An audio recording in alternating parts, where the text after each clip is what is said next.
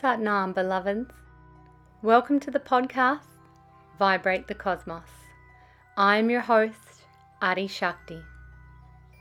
My service here is to guide you into a rich relationship with the teachings of Kundalini Yoga in relation to the cosmic cycles and astrological alignments of the current times. I've been practicing Kundalini Yoga for around 15 years now and teaching both in Australia and overseas since 2006. I'm also a registered doctor of traditional Chinese medicine and an acutonic sound healer and astrologer. As you will get to know, I'm an eclectic of many modalities and a lover of the integrated whole. As above, so below. As within, so without, which is why the Aquarian Age Sutra, Vibrate the Cosmos, and the cosmos shall clear the path, has always intrigued me. How is it that the celestial abode can clear the path? How do we align consciously with millions of stars and planets that are light years away from us? Well, for me, the past 15 years has been profound, as I've explored many medicines, disciplines, sciences, and philosophies to gain not only knowledge, but experiential wisdom of what is my ultimate truth and how I fit in with the bigger picture. This podcast is a gift to those willing to journey with me into the magic, the wonders and profound insights I have integrated into my unique way of existence, or what it is I'm currently traversing into my soul truth. And I'm joyed to share with you what has added extraordinary value to the experience of living life. Through the sharing of the celestial vernacular, I hope to support your sadhana, that's your spiritual practice, to inspire you with meditations and Kundalini Kriya, which are postures for purification, but most importantly, to deliver the relevance of why it's so poignant to undertake such practices and alignments with the cosmic cycles that are guiding us right now. It's also my intention to guide you with practical activities that can deepen your personal connection to the mysterious Indra's web, the subtle connection of all things, and ultimately the somatic and palpable realization that we are indeed Ekonka, meaning we are all one. And that separation is an illusion, and unity is our soul truth. You can expect mythology, storytelling, meditation, mantra, astrology, astronomy, psychology, yogic and Taoist lifestyle wisdom, personal experience, and healing techniques to flavour our intergalactic interludes. Thank you so much for joining me, and let us begin. It was Christmas 2015 when I designed a 6-week Kundalini Yoga program for the students and teachers at Centre for Life. I was opting to go with something light and joyous after a deep 6-week process in our previous chapter called Rage, The Unexpected Teacher. So I began researching Kundalini Yoga Kriyas and meditations from a multitude of resources, and the plan was to tie Kriyas to the archetypal attributes of Venus and Aphrodite. As I explored her archetypes and collective conscious influences, I learned that this planetary archetype was a lot deeper, intriguing, and even more impactful than I ever could have imagined. In my original expression of the goddess, I was aiming to take students on a journey of love, beauty, anti-aging, and youth-promoting Kriya and meditation, doused with just a little bit of intrigue into the shadow side of the goddess's projection, that being vanity and narcissism. To deepen the content, I started looking into other mythology, besides the Roman and Greek. As I looked into mythology around the goddess and came across the oldest mythology I could find on her. You may have heard of it. It's called The Story of Inanna, from the Sumerian tablets of the 7th century BC. In fact, the myth is proclaimed to be from the 17th century BC, according to the Sumerians. The story of Inanna, coupled with the planet's synodic cycle, propelled me into a vortex of wisdom and experience that changed my life forever. Now, before we explore the myth of Inanna, there's a few things we need to grasp in the actual Venus synodic cycle. So for those of you that aren't familiar with astronomy and astrology, the term synodic simply means a planet's orbit around the sun in relation to another planet. So today we're looking at the Earth-Venus synodic cycle. And there's just a few key features in the synodic cycle that we need to comprehend to give more depth to the Inanna myth. So these are, number one, the interior conjunction. And what that means is that we're looking at the sun, the planet, and the earth all being in the same alignment. So the planet, that being Venus, is situated in between the sun and the earth, thus having Venus at her closest point to the earth in their orbits around the sun. The interior conjunct also coincides with a planet's retrograde period. Put simply, that means the planet is so close to the earth that it appears to do a loop back on its own orbit for a short period of time. Currently, as we record this, Venus is retrograde and will be from the 4th of March till the 15th of April. A very curious 40 days and 40 nights. Now, for the second term and key feature of a synodic cycle, it's an exterior conjunct. And this is when the planet is furthest away from Earth and is on the other side of the sun. But the three are all in alignment again. This time we have the Earth, the Sun, and Venus. So the Sun is in the middle rather than Venus. Why are these terms important? Well, as the Venus and Earth conjunct, there's a certain amount of time that the planet is no longer visible in the evening or morning sky. And this is also the time when an evening star, or technically a planet, transitions from being visible in the evening sky to being visible in the morning sky, or vice versa.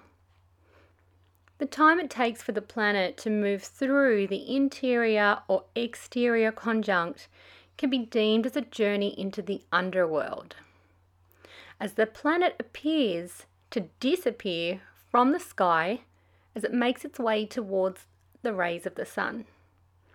10 degrees either side of the sun has the planet completely obscured by the rays of the sun. Each synodic cycle lasts approximately 584 days, so just remember that. But a new synodic cycle begins when Venus comes in close to us for the interior conjunct, which is what is happening right now. She's at her interior conjunct on the 25th of March, and she's been retrograde since March 4th. Until April 15. So we have the interior conjunct and the retrograde happening with the planet Venus closest to Earth in her orbit. Her retrograde period, as I said before, lasts 40 days and 40 nights, and it marks the end of one synodic cycle, that being a 584-day cycle, and the beginning of the next 584-day cycle. So this is a really exciting time for us to contemplate. Venus, the heavenly goddess, is finishing up one cycle and beginning a new cycle. It's all about creativity, really. But now here's where the real magic happens. Every 8 years, Venus has 5 synodic cycles. Each retrograde period creates one of the star points of a pentagonal star. Amazingly, the planet of beauty and love creates a 5-pointed star in the cosmos with Earth every 8 years. And the starting point of each 8-year cycle is only 2 degrees away from where the previous 8-year cycle began. Therefore, Venus's cycle is like the second hand of the universe. You can set your watch by it. Each one of the star points also occurs in a different sign of the zodiac. So the last synodic cycle occurred in Leo, and we're now entering a new 584-day cycle in the sign of Aries. As I said, this starts on Saturday, March 25th, just 4 days away from now. With an interior conjunct that marks the beginning of a new cycle, this also has her presenting as the morning star. So what does that mean? How is Venus a morning star? Well, it means we can rise before dawn and witness the diamond of the sky on the eastern horizon, just before the sun comes up. She'll remain a morning star for 263 days before she reaches the other side of the sun, known as the exterior conjunct, and she'll merge into the rays of the sun, or the underworld, for 60 to 90 days. Then she'll emerge as the evening star for another 263 days before coming in close for the great kiss with us at her next interior conjunct and 40-day retrograde period. Something else I just wanted to point out is that she's a morning star and an evening star for almost the same amount of time as what a woman is pregnant for, the gestation period. And again, remembering that Venus is the planet of procreation and creation. So if you're wanting to birth a new project, perhaps you're wanting to have a change in your life, anything that requires the creative spark, the creative force, can be gifted to the Venus cycle and worked with in this 584-day period. So these astronomical facts are essential in the overlay of our mythological story, Inanna, Queen of Heaven and Earth. So just take a moment, anchor in on the interior conjunct, the exterior conjunct. When she's furthest away from the sun, she has her 60 to 90 day underworld time at the exterior conjunct. And then she comes back around as the evening star for the interior conjunct, which is where we are now. The retrograde period, the interior conjunct, she's invisible at the moment. She's in the rays of the sun, but only for 10 days on the interior conjunct. And then she comes back out, birthed, is the beautiful morning star, where she'll be for the next 9.5 months roughly. The story of Inanna begins with a calling to the underworld, to visit her sister Ereshkigal and witness the death rites of Ereshkigal's husband. She was inspired to turn her ear to the underworld and hear the cries of her older sister. With the blessings of her grandfather Enki, she proceeded to the underworld, the land of no return. But before doing so, she gathers 7 attributes of civilization, such as her crown, gold jewelry, and a royal red robe for protection. She also informs her trustful servant Ninchkabar what to do in case of her return. Arriving at the gates of the underworld, Inanna declares herself as Queen of Heaven and Queen of Earth, and that she's on her way to the east. Nettie, the gatekeeper of the underworld, is skeptical and questions her further. Nettie is still concerned and uncertain, and so delivers her message to Ereshkigal, Queen of the Underworld. Ereshkigal is enraged when she hears of Inanna robed in the 7 royal attributes at the gate to the underworld. And after dwelling for some time, Ereshkigal tells Nettie to let Inanna, holy priestess of heaven, in one gate at a time. She must remove her royal garments one by one and enter the underworld naked and bowed low. Nettie does as he is told and allows Inanna to enter one gate at a time. As she does, he removes one of her garments, beginning with her crown, representing her God connection to heaven and the crown chakra. Then at the second gate, he removes her lapis lazuli earrings, her sense of magic and ability to manifest, at the third eye. The third gate, her double-stranded necklace is removed, which represents her rapture of illumination and her throat chakra. At the fourth gate, her breastplate is removed, representing her emotional heart called Come Man, Come. This is symbolic of her heart chakra. The fifth gate, her hip girdle is removed, representing her ego and her solar plexus. The sixth gate, her lapis measuring rod and line in her hand, which represents her will and at the level of the genitals. And finally, the seventh gate, her garment of ladyship, her red robe, which represents her sex role and the root chakra. Initially, Inanna had given up her worldly possessions in preparation for the descent to the underworld, but this was not enough. Making the descent into the underworld required even more. This part of the myth, the seven-gate descent into the underworld, coincides with the phases from Venus's interior conjunct to her superior conjunct, which will be on the 9th of January 2018. And this seven-gate descent represents the seven gates where the Moon and Venus conjunct in the sky each month. So this will be at the time of the waning crescent moon, or just before the dark moon, when the moon is a slight slither in the sky. You can look out, and if it's a clear night, or clear morning I should say, she's a morning star, so clear morning just before the dark moon, you can look outside before sunrise, and there will be Venus and the moon next to each other in the sky. Keep an eye out for it. 23rd of April, we'll actually see her at the first gate where she's removing her heavenly crown in preparation for the descent.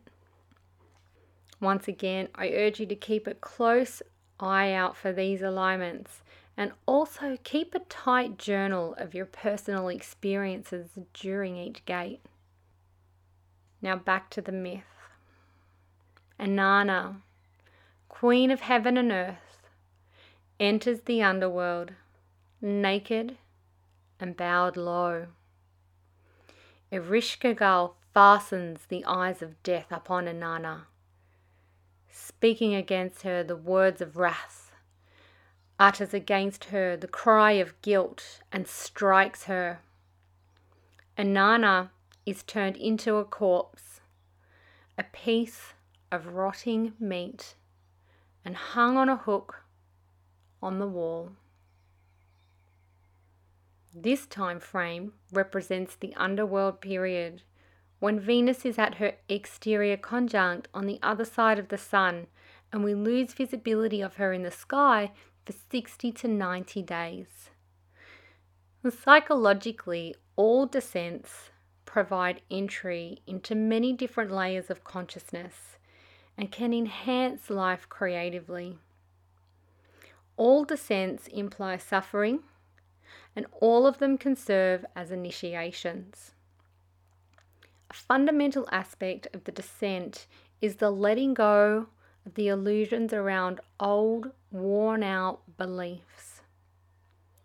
Ultimately, the purpose is for the journey of spiritual initiation and self-empowerment. So what is it for you? What can you let go of each month? How does that relate to the chakra or the gate that Venus and Moon are conjuncting at? How is it that over these next 9.5 months we can become empty So we can go into the underworld and come out, be filled anew. After 3 days and nights, just like the dark moon phase of every month, Ninshubur begins to lament and beat the drum for Inanna. Then she goes to Inanna's grandfather on her mother's side, Enki, who is kind and compassionate and understands Inanna's need for growth and wisdom. Enki creates 2 androgynous creatures to whom he gives the food and water of life. He instructs them to enter the underworld as flies. He tells them Ereshkigal will be moaning and complaining of her pains as if she's in labour, and that you are to echo her cries. This would please her, and she will offer them gifts. They are asked only for the corpse hanging from the wall. Then they will sprinkle the food and water of life on Inanna, and she will rise. The 2 flies enter the underworld. Ereshkigal is crying and moaning, and the flies echo her pain. She feels comforted and offers her blessing to the flies. So they ask for the corpse hanging on the hook. She gives them the corpse, where they sprinkle the water and food of life upon Inanna, and she rises, loathsome and claiming her survival. The exact same characteristics of any man or woman coming out of the hiding or the underworld and ready to stand their ground. Inanna, in her demonic state, is about to leave the underworld when she is told someone must be sent in her place. As Inanna leaves the underworld dressed in a soiled sackcloth and surrounded by underworld demons, Ninchkabar throws herself at her feet. But Inanna refuses. She chooses to send her husband, Dumuzi, who didn't mourn her death.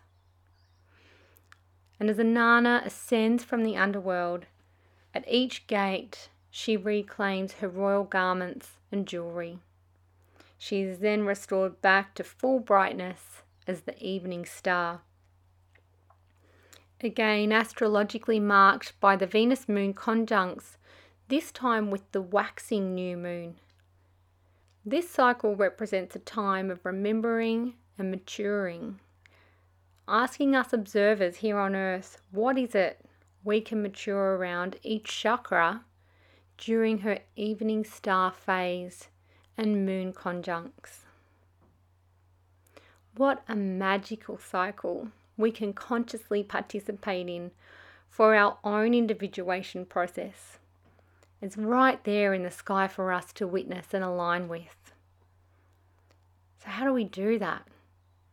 Well, it's my hope that what you'll take away from this podcast is that you'll start looking at the sky.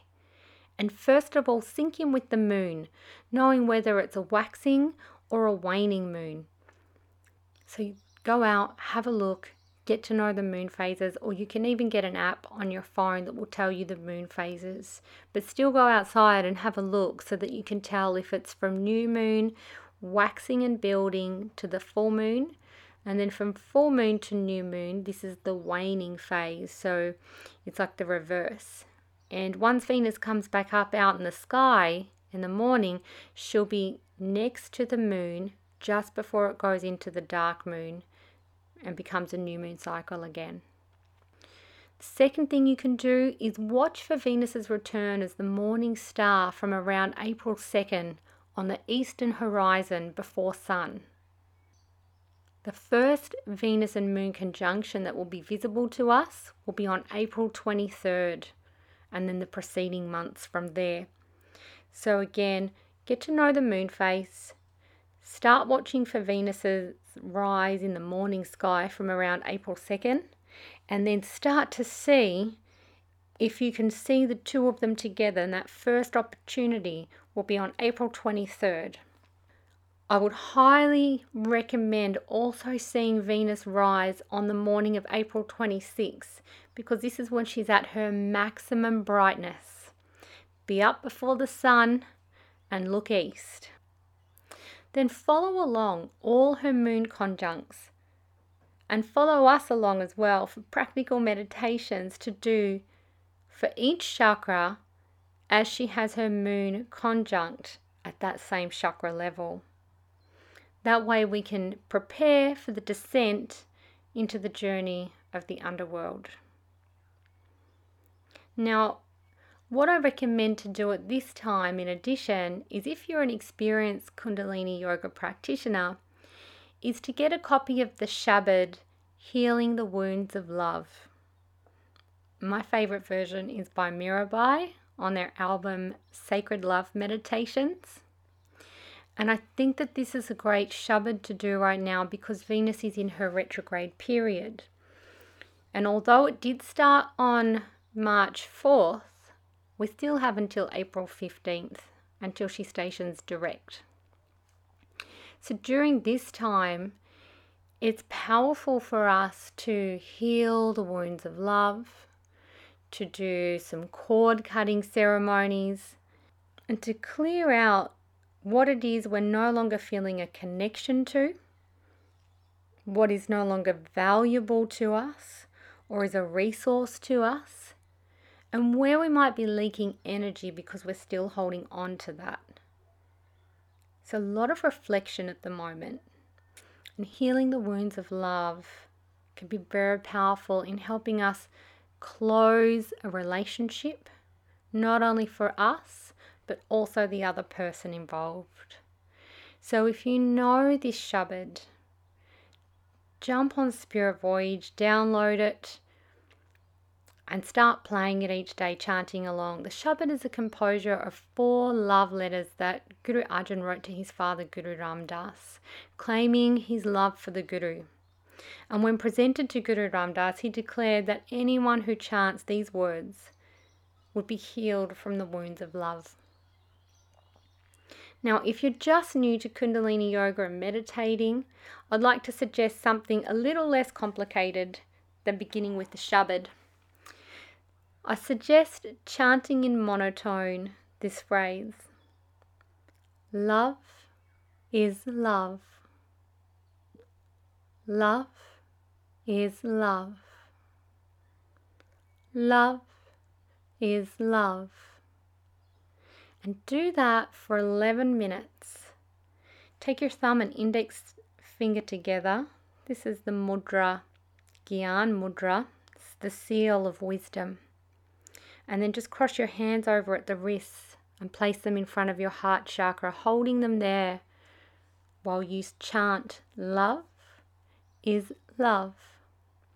And try that for 40 days. Journal your experience, your relationship to love, and what is revealed to you at the end of the 40-day period. I guarantee you'll be blown away. So I hope that you've enjoyed this fable with so much depth, psychological and spiritual awareness, and how it connects us to the cosmos. I hope that you're inspired and as excited as I am about the new cycle that Venus is entering, the new synodic cycle in the star point of Aries, and what we can do with this creatively. If some of it still isn't anchored in, just follow us along for the journey. We'll be continuing with this for the whole cycle. Please feel free to share this podcast. Stay tuned with us on social media or via our blogs at www.centreforlife.com.au. Keep an eye out for our upcoming workshops where you can join us for some practical experiences and retreats, and all the dates will be available on the website.